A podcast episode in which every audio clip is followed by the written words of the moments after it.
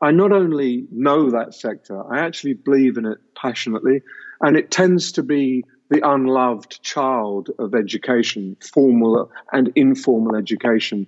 It hasn't got the clout, it doesn't have the profile, but it's quietly gone on and done amazing things and transformed people's lives. And I think that its time is coming. You know, I, I think we're moving into an age where the only acceptable way forward for anyone who wants to stay employed is lifelong learning. I'm Jeff Cobb. I'm Celisa Steele, and this is the Leading Learning Podcast. Welcome to episode 262 of the Leading Learning Podcast, the fifth installment in a seven part series on the surge of the third sector of education, which features a conversation with Nigel Paine.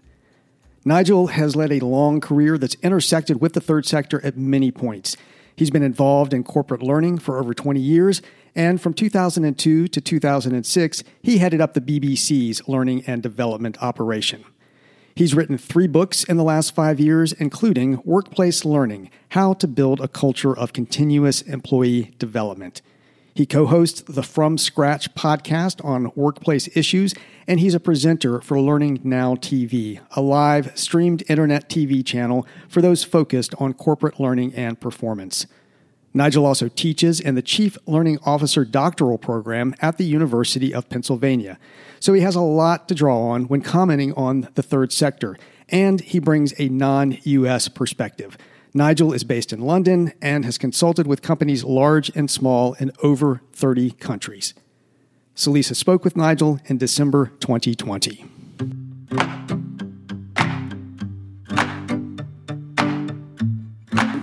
I have a mixed life, I think, a very, very complex sometimes career. But at the moment, I am an author. I've written three books in the last five years, and no doubt there will be another one coming in the next one or two.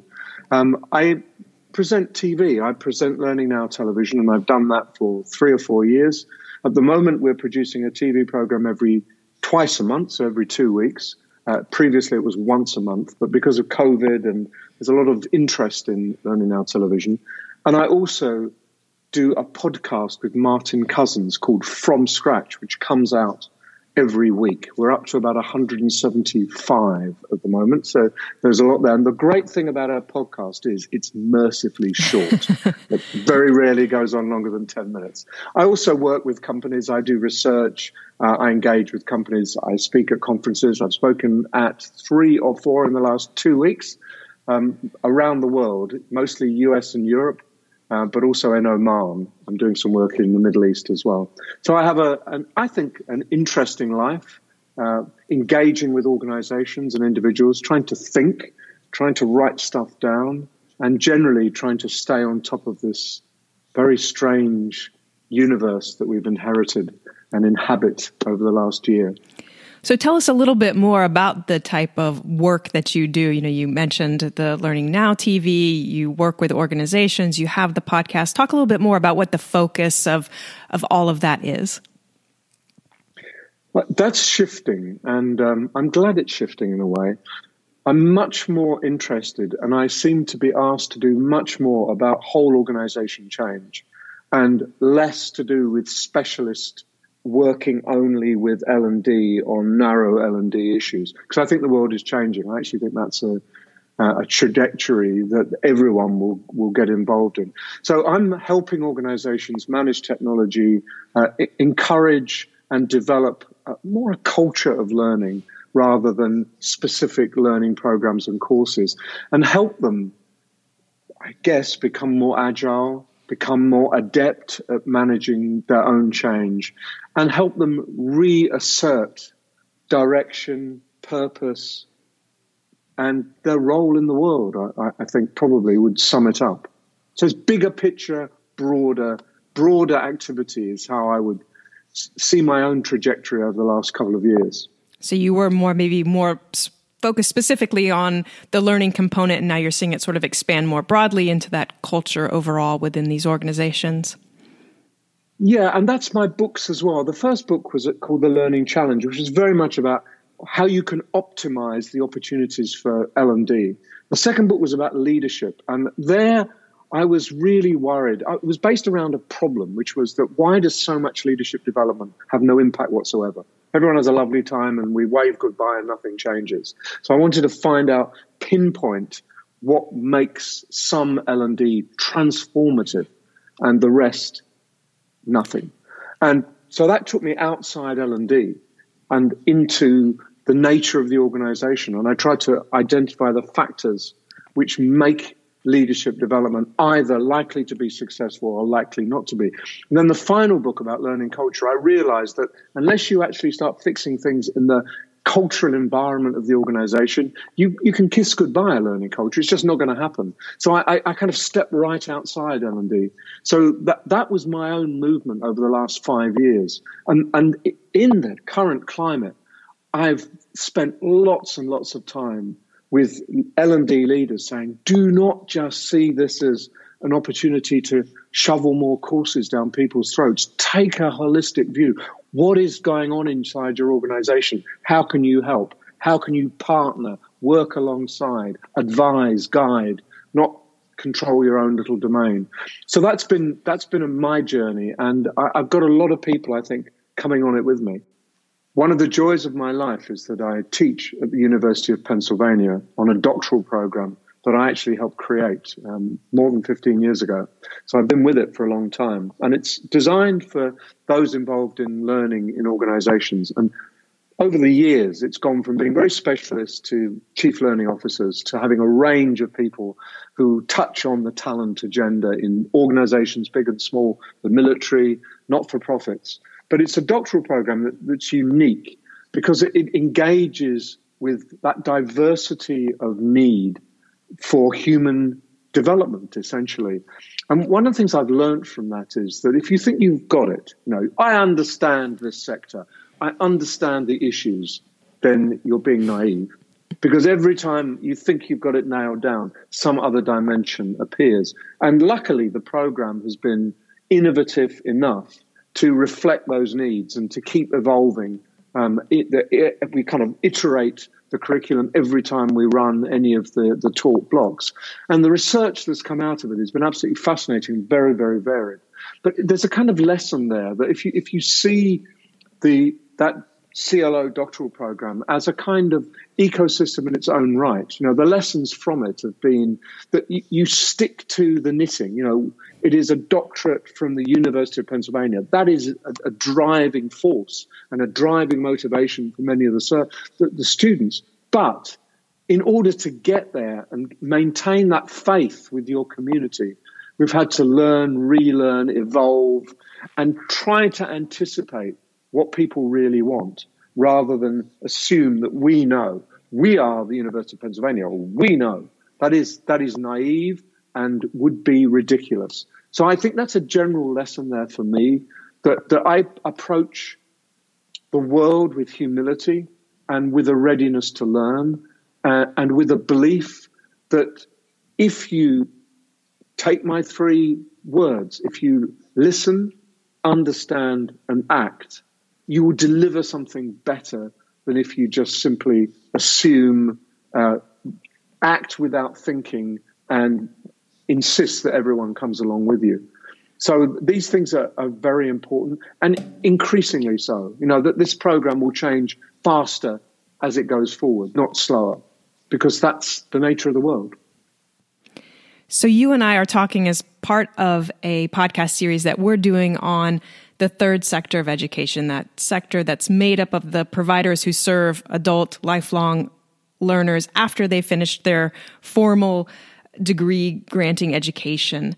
And so I'd be curious to know, you know, where do you interact or have you interacted with that third sector of education professionally and, and personally, if you'd like as well? I'll tell you a little secret, Lisa, and that is that that's where I grew up. You know, I, I grew up in that sector, so I spent um, a good few years of my life working in university extramural, uh, what would be called community college uh, education in the US, plus in voluntary organizations. So I engaged with individuals and communities in a way that I haven't done for a large number of years. So I, I not only know that sector, I actually believe in it passionately. And it tends to be the unloved child of education, formal and informal education. It hasn't got the clout, it doesn't have the profile, but it's quietly gone on and done amazing things and transformed people's lives.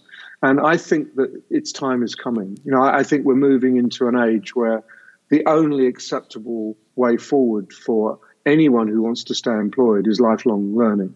And lifelong learning is an interaction between formal education, as in school, college, and informal education, as in me and you talking together and learning, but also into those providers who can offer something outside the workflow that will help individuals engage more accurately, give them the tools and the mindsets to build their own careers inside organizations. And without them, without those uh, organizations, individuals, small companies, voluntary organizations, charities, whatever they might be, without them very, very active, we will never get to that goal of building universal uh, lifelong education because you don't most people don't work in large companies that have got huge learning infrastructures. The truth is that most people work in very small organizations who don't have those resources. Where do they turn this is your third sector it's very important and so that third sector, as you were just talking about, is made up of many different types of providers, those associations, the corporate L&D, the academic continuing education uh, units, training companies, solo entrepreneurs, all of those folks. And, and so if you kind of imagine a, a continuum, you know, and at one end we have hodgepodge and at the other end we have, you know, partnership, you know, what's your sense of sort of the third sector's image of itself you know are they are we aware of the other players in there um, you know on that hodgepodge to partnership spectrum where are we well i, I think it's actually a highway and we're driving from hodgepodge to uh-huh. partnership uh. and uh, again i think that there's a massive incentive now and uh, organizations who didn't see that sector as having anything to offer,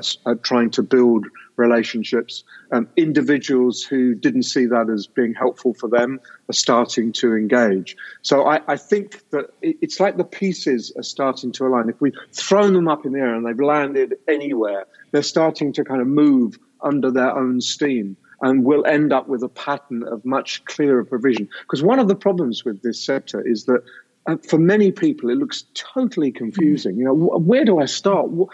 who do I trust? Who wants my? Everyone wants your money, but what are you going to get for your money? And that's where where we need to put some effort. Is not to create lots of new providers, but to organize and build partnerships and build standards and build acceptability in terms of um, how you approach the the role the terms and conditions that you offer learners, and all of those things. So, accepted, approved direction, and an alignment around the different strengths and weaknesses of providers so that for an organization employing people or for individuals in work, they can see opportunity everywhere and not just confusion everywhere. It's, it's a very important trajectory, I think. I think that point about needing more clarity and really helping learners navigate that sector really makes a lot of sense to me. If you're looking for a partner to help you help learners navigate the sometimes confusing lifelong learning landscape, check out our sponsor for this series. For nearly 20 years, Blue Sky eLearn has been transforming the way organizations deliver virtual events and educational content. Blue Sky's customized, cutting edge solutions connect hundreds of organizations to millions of learners worldwide. These include their award winning learning management system, Path LMS, webinar and live streaming services for short events to multi day virtual conferences, and learning strategy and development solutions. These robust, easy to manage solutions allow organizations to easily organize, track, and monetize educational content. We're truly grateful to Blue Sky eLearn for helping to make this series possible, and we encourage you to find out more at blueskyelearn.com. Now, back to the conversation with Celisa and Nigel. Our view at Leading Learning is that this third sector has been growing in size and importance in the relatively recent past. Um, so, if you agree with that assessment, what do you think is contributing to the growth of the third sector? It's it's basically a need uh, that that there is an enormous pressure now on people who left school without qualifications, who are in a workplace where it looks like their job is going to come to an end sooner rather than later. Those people, there is a thirst and a craving to acquire new skills that will keep them employable. Uh, there are lots of opportunities for people who are maybe even post workforce to keep their brain active, to learn new things. For people who are in mixed mode, they may have children at home, they may have a part time job, but they're also, the third part of that is acquiring new knowledge and new skills and new competence to get them back into the workforce at a certain time. So that, that there's, I think, an acceptance. And finally, I think that the discarding of this crazy idea that you stop learning at 18 or 21 or 23 or whatever it might be, and for the rest of your life, you're lumbered with the portfolio that you acquired in those years. There's a, a general belief that we can learn, we can change, we can acquire new skills and knowledge. So it, it, it's a partly a social pressure. It's partly an economic and technological pressure, the fact we all have access to everything. You and I are talking across thousands of miles as if you were in the same room as I am. And I think that's absolutely wonderful. But there's also a, a, a realization through the work of neuroscientists and through people like Robert Kegan that adults continue to develop. They don't, you don't stop developing at 18 adults continue to develop. And if they want to really fulfill their potential, their potential is always, always tied up with learning and learning more and learning different. And sometimes discarding old assumptions and old ideas in order to embrace what's new and exciting and what points them in the right direction. So you were just speaking to the fact that the there's a great need for this third sector that um, that's really driving the growth there. And so if you think about the major opportunities that are there, that are available for those working in the third sector, what do you see as those major opportunities? It depends what it depends what the needs are. Basically, whatever whatever need there is, there is an opportunity sitting there somewhere. But one of the problems is trying to find that opportunity and, and uh, align it. But if you look at technology, the number of people doing things that used to be called MOOCs, but we don't really call them that anymore. That it's become such a generalist term. But basically, people who learn online asynchronously or synchronously. The opportunity to go to places, well, in the days when you could actually work together, and we will be able to do that at some point soon, but to go together to different kinds of spaces. There are lots of third spaces, new kinds of uh, work, learn spaces emerging in all our cities that allow people to come together in different kinds of community. And the flexibility to combine what time you have with the opportunity that, that is open to you. So I can see a, a world where people do learn online on their own. They read stuff. They engage in discussions and forums and they partner in small teams. I can see people going to a center and reinforcing that learning. So I think it's a very mixed mode. And I, I, I worry sometimes when providers lust after single mode learning. I think you've got to get into multi mode mm. learning, whatever you do and however you do it, because that is the nature of the world. And also, everybody is better equipped. You know, I don't know anybody apart from my brother who has not got a smartphone. And I can't believe that anyone who's got a smartphone hasn't seen that change their life and put them in touch with uh, with opportunities, ideas, ways of doing things that they couldn't have done before. So you need to galvanize that for learning. I think I can see a lot more apps that work on your phone, work on your iPad, work on your laptop, sync seamlessly operate in real time to keep you informed. So you and I can talk now. I can walk out and go somewhere else, open up my phone, continue the conversation, record. You send me a recording on my laptop. I go and pick it up on my iPad. I do some editing on my iPad. It's back on my laptop. I send it to you.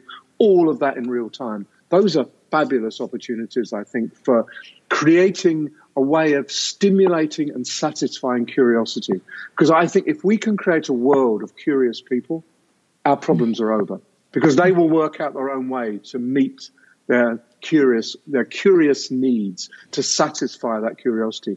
The problem is we've got far too many people who see curiosity as something dangerous or something that is kind of scary and something that isn't really for them. I, I think we, we will have to encourage people to be more curious and begin to meet their own learning needs. Because the other point that relates directly to what you're saying is no provider can come up with all the answers. It's got to be individuals saying to providers, this is what I want, this is what I need. They will take what they need not have stuff pushed to them that they may or may not need. So it's a, a very much more exciting environment than when I started working, where you know I, I was delivering classes in communities face to face because there were no other options. And if people were on shift work or they were sick, then they, they missed it all. And I began in, in, the 80s with packaging learning. You know, I was one of the early pioneers in what we called in the UK open learning and uh, that be, that went online as quickly as it was possible to do. So I was one of the early uh, workers, not with e-learning as such, but of learning online, before the concept of e-learning even came together. And I saw then how important that was going to be once the machines were fast enough, capable enough, that they were ubiquitous enough to allow them to offer real choices to people. And I had to wait maybe 15 years or something for that to happen, but it's certainly happened now. So I'm, I'm very optimistic about the possibilities going forward. Well, I hear your your passion and your enthusiasm and uh, your own curiosity coming through, and so that's you know all on kind of the opportunity side. Um, in terms of the the threats to the third sector, you know, what do you see as the the major challenges or threats that exist? Well, there, I think there are big players who would like to gobble it all up. Um, I'm not going to mention names, but there are private private universities, large companies who really don't want small organizations nibbling away at their business, and they will try to become ubiquitous and uh, universal. And I'm I think we do need big players, but I also like to have an ecosystem where there are small providers because small providers have got uh, first advantage. You know, they're the ones who move quickly, see opportunities, rush in, and if someone rushes in, finds a, a great medium only to be eaten up by one of the big people 18 months down the track. I don't think that's a particularly healthy way to go forward. You could argue that the market is growing at a, at a pace beyond the capabilities of any handful of organizations to manage, and I hope so. But I think there are dangers. And if we look in social media, for example, we can see how very, very big players whose names will be completely off my lips, but maybe begin with F and B, you know, that they have gobbled up the biggest competitors and got even bigger as a result of that. I, I wouldn't want that to happen in the third sector. I really want plurality and choice because I think it's very, very important.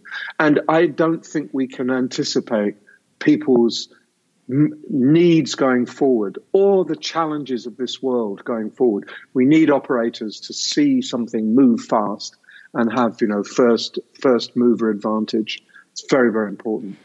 I think that's an excellent point. This idea that you know we have such a diversity of needs that learners are going to be bringing and, and looking for solutions for that it's very hard to find those answers for learners in a single entity, or it does seem dangerous to potentially you know have it all locked up in a few big players. So it's a, a very interesting point.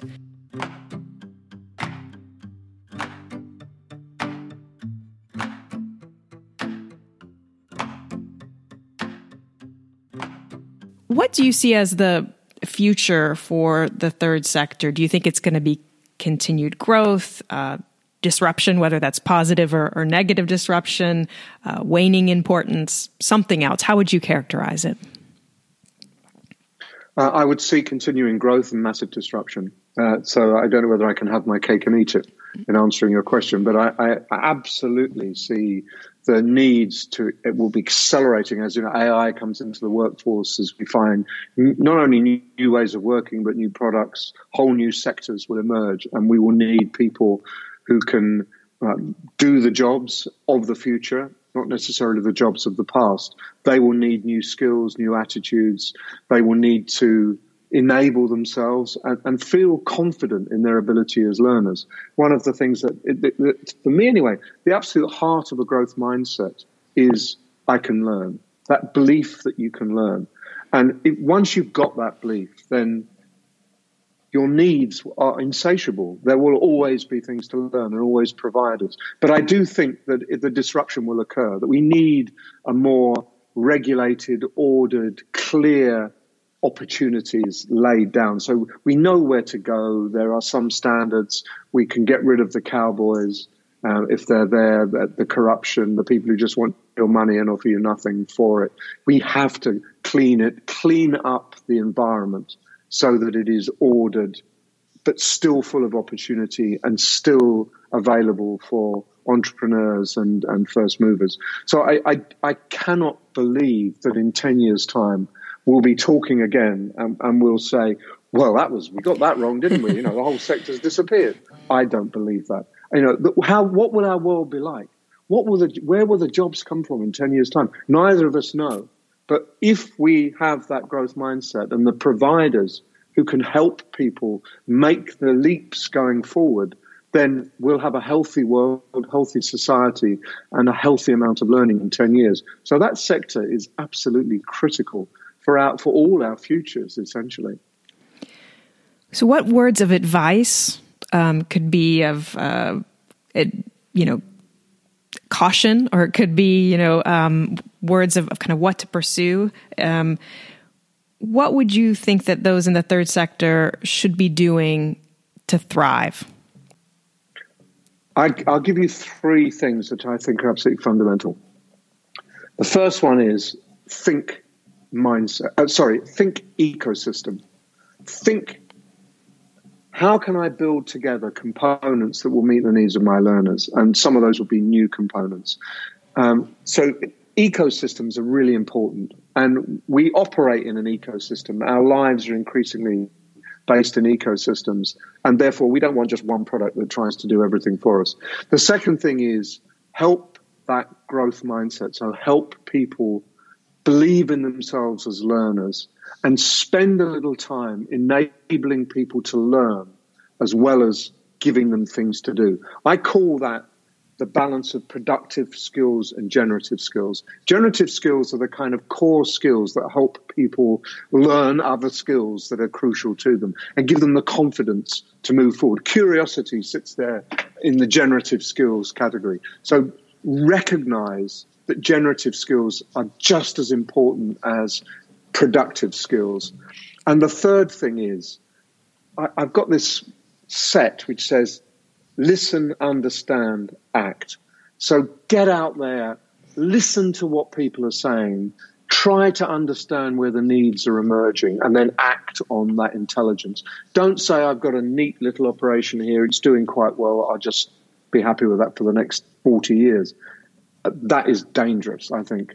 You in the third sector have to evolve and change and rethink and be disrupted and, and be able to deal with that disruption just like everyone else. You are not somehow exempt from all the flows in the rest of the world. So jump into the flow and embrace that. And it will carry you forward and it will help you stay successful. Maybe doing some things that are quite different to what you would have done before, but nevertheless will help you be more successful, bigger, more enduring, and it will help you stay relevant going forward. So they will be my three tips, and I think they're they're quite important. They're quite fundamental tips. I love, uh, especially your distinction between the productive and generative skills, and I do think that it makes a ton of sense for providers working in that third sector to really focus on on both because you know like we are saying there's so much confusion um, because there's so many options out there and just helping learners even navigate the space that seems sort of in line with those kind of generative skills the the curiosity getting clear on what it is you need to learn so that then you are equipped as a learner to to better evaluate the options that are out there.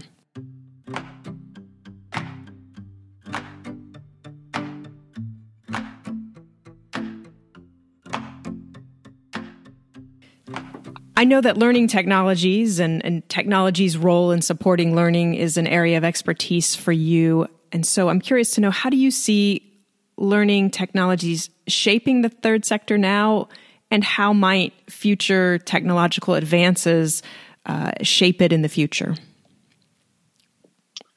Uh, well, I think that's the million dollar question. Uh, te- technological advances are shaping that sector absolutely, certainly, they are shaping that sector.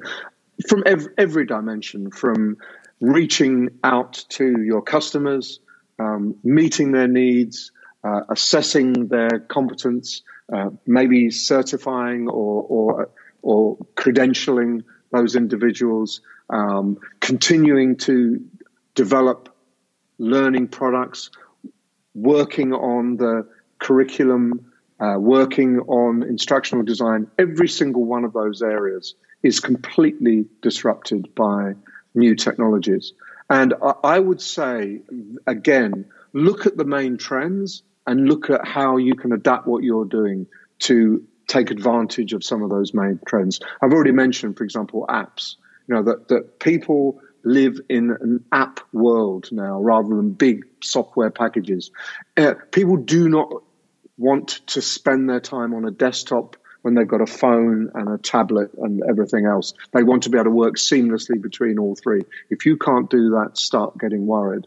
And use those technologies like the one we're using at the moment, Skype, use those technologies to full advantage and they're getting better and they're managing groups of people as well as one on one individuals so much more professionally and technologically uh, competently than they were before. So I, I just can't imagine that you can do what you do much longer without embracing those technological changes. You might feel that you're much more comfortable sitting in a room with a group of people. Uh, there's nothing wrong with that, but don't see that as the beginning, the middle, and the end of what you do. And the more you can extend that, the more you can create learning opportunities going forward, the more effective your output will be, and the more engaged your learners will be with you. So I'd like to ask too about data and data analytics for organizations yes. in the third sector um, that are really serious about showing the value of their offerings. Um, what would you recommend? What are some of the key activities in terms of evaluation to help demonstrate that impact? I think data analytics are really important. Uh, that anything you use will have data coming out the back of it, and um, there's there's probably more data than you can shake a stick at. But the problem is that most people don't really know what to do with that data, apart from in very crude and clunky ways. You know, they collect number of hours, uh, who completed this, and what time. It, they're almost irrelevant. Those things. What you need to do is use data to focus on levels of engagement and impact going forward. So I think you need to work out the actual difference you make in the world. And that is easily doable now. You can track that and you can monitor it. And that's what you should do. But there's also a huge amount of opportunity. For example, Google's analytics on websites. That is free, and it, that data pours out. Someone said that something only about nine percent of sites use Google Analytics. The others just don't switch it on. That's crazy. It may be. I hope it's more than that now. Uh, if you look at the data coming off the back of uh, things like Microsoft Teams, huge amounts of data, and even if you look at the Microsoft Office suite and the, the amount of analytics that now relates around the, the Microsoft apps. They've done that because they see the advantages of making sure your Outlook links to your Word, links to your PowerPoint, and, and bring all that together. So you can create dashboards and you can monitor your learners in a way that isn't spooky. And, and there are some dangers, which I completely accept, but monitor and, and therefore to be able to be accurately work out what works and what doesn't, work out how you can help your learners be more effective. And often in advance of them even realizing it, you can deal with and obliterate any problems. That's the real world. You know, you've got GE engines flying in aeroplanes. Once, when aeroplanes used to fly, you remember those days? Whoa, wasn't it wonderful? When those those GE engines are pouring so much data back to GE that they can tell before there's a failure, and they replace the part before it fails because they've got the data to know uh, when the part is about to fail. Now we need the same thing. If they can do it for jet engines, we can do it for human beings. Before someone gets in difficulty, we need to step in and correct, not after they've had a miserable time or after they've, even worse, after they've failed, because that will seriously damage them psychologically often. So I, I think data analytics, everyone has to become familiar and understand the amount they can do with very little effort. You don't need to be a data scientist to make use of these things. They're all there for you. They, they lie there waiting for you to grab them. And the sad thing is, not enough people grab, reach out and grab them.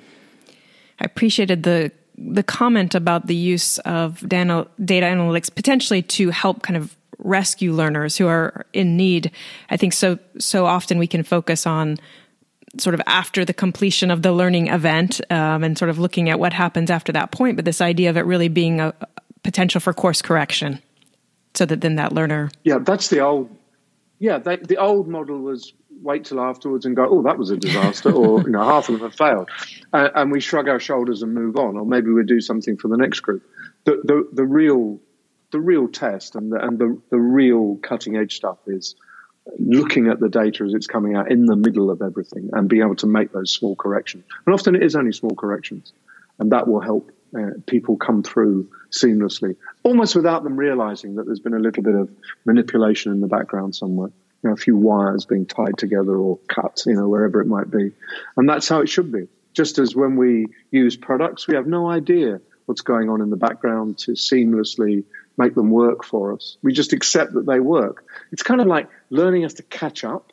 You know, we, we, we, we buy a, spend a lot of money on a phone and we expect it to work and we expect everything to integrate. And we, we get very impatient if teeny things go wrong with the interface. And yet, learning, we accept the colossal things to go wrong all the time as if that doesn't matter. It does matter.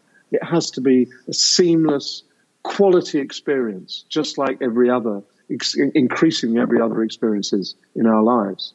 Just look at the, the, the big players and their obsession with getting it right for the customer and I think learning has to be obsessed with getting it right for the customer too.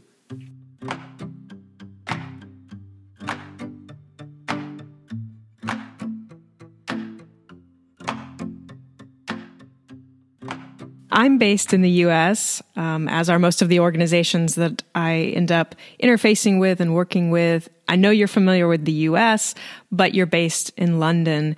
And so I'm particularly interested in your non-U.S. perspective, um, you know, are there any footnotes or nuances you might add to, to earlier comments about how the third sector looks different outside of the U.S.? It does. It depends. Again, there's no way of saying there's the US and there's the rest. Uh, that each country is different. You know, for example, in Germany, where they have a very much more advanced, controlled, regulated vocational education system. It looks very, very different from the US as it does from the UK, and in every shade in between Germany uh, and the US model.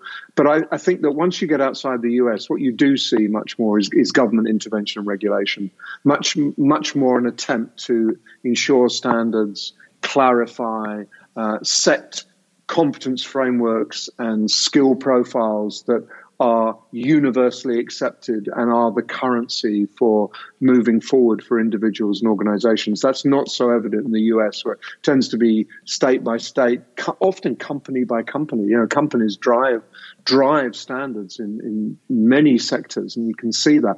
So I'm not saying that one is good and one is bad, it's just different.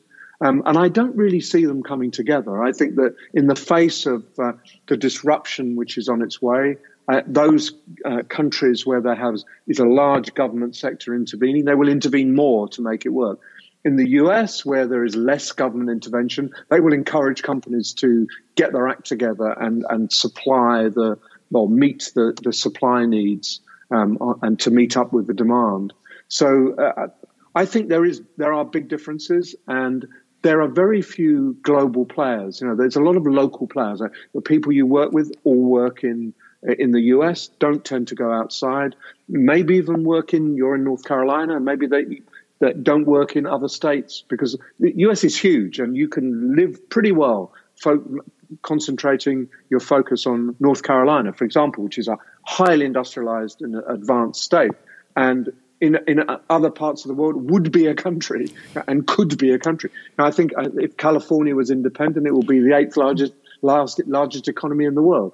So the, the, there's a difference in scale, but everyone faces the same problems. And no, I don't know any country now trying to put up barriers and say, well, we'll just control, regulate, exclude. That's how we'll survive. No one's saying that anymore because it's not true. The, the waves of change and disruption are global waves, and we can have presidents and prime ministers and all that can say we come first, put our country first. But the truth is that most, the vast, vast majority of countries rely incredibly profoundly on everything working together.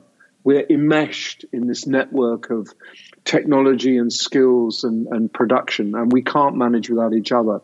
And I, I think that most countries, most organizations, and most people in the third sector will see that need, that what they're actually doing in their different ways are preparing people for the global global competition and global movements and global trends. I think that's inevitable. We're not going to go back to small countries or small states um, although there have been some tendencies in that direction in the last year, and, and particularly brought on by the pandemic. You know, you can either pull up the shutters or embrace the world, and I think embracing the world is always going to be more successful in the long run than pulling pulling down the shutters. Well, wonderful. Thank you so much for your generosity with your time and your expertise. I really enjoyed the uh, insights you had to share. Celisa, it's been an absolute pleasure talking to you, and I really appreciate the opportunity to engage with you and to engage with your community. Long may you flourish.